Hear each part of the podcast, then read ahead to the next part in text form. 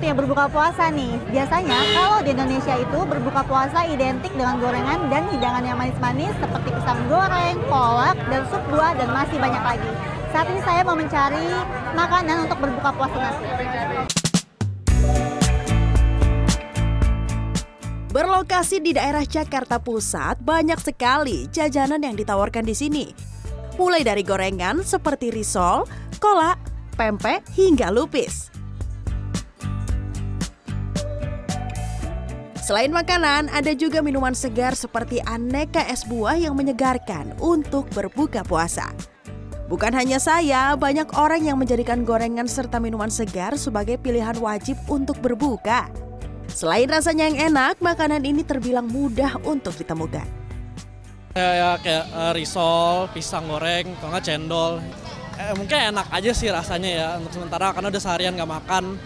Biasanya beli takjil atau gorengan gitu, sama kayak yang manis-manis, es buah. Uh, beli beli apa kolak, kemudian cemilan-cemilan kecil sebelum makan beratnya. Kalau kita makanan manis uh, buat menambah apa energi kita biar kembali lagi gitu mbak. Setelah menahan lapar dan haus seharian, rasanya saya mau membeli semua yang ada di sini. Saya sudah beli beberapa makanan untuk berbuka nanti. Ada kolak, sup buah, dan aneka gorengan.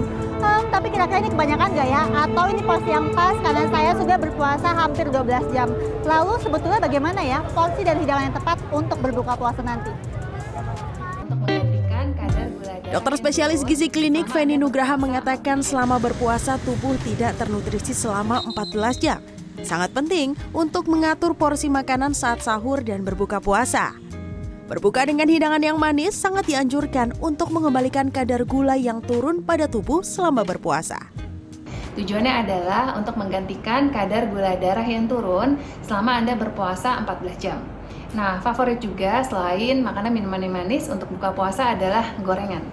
Boleh-boleh saja untuk dikonsumsi asalkan tidak terlalu berlebihan dan tetap juga memperhatikan kebutuhan zat gizi lainnya untuk dikonsumsi selama bulan puasa.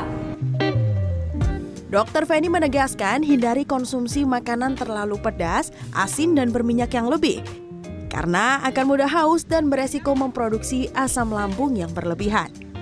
Alangkah baiknya berbukalah dengan kurma dan buah-buahan yang memiliki kandungan gizi alami. Mentari Detanzil, Andika Surahmanto, Jakarta.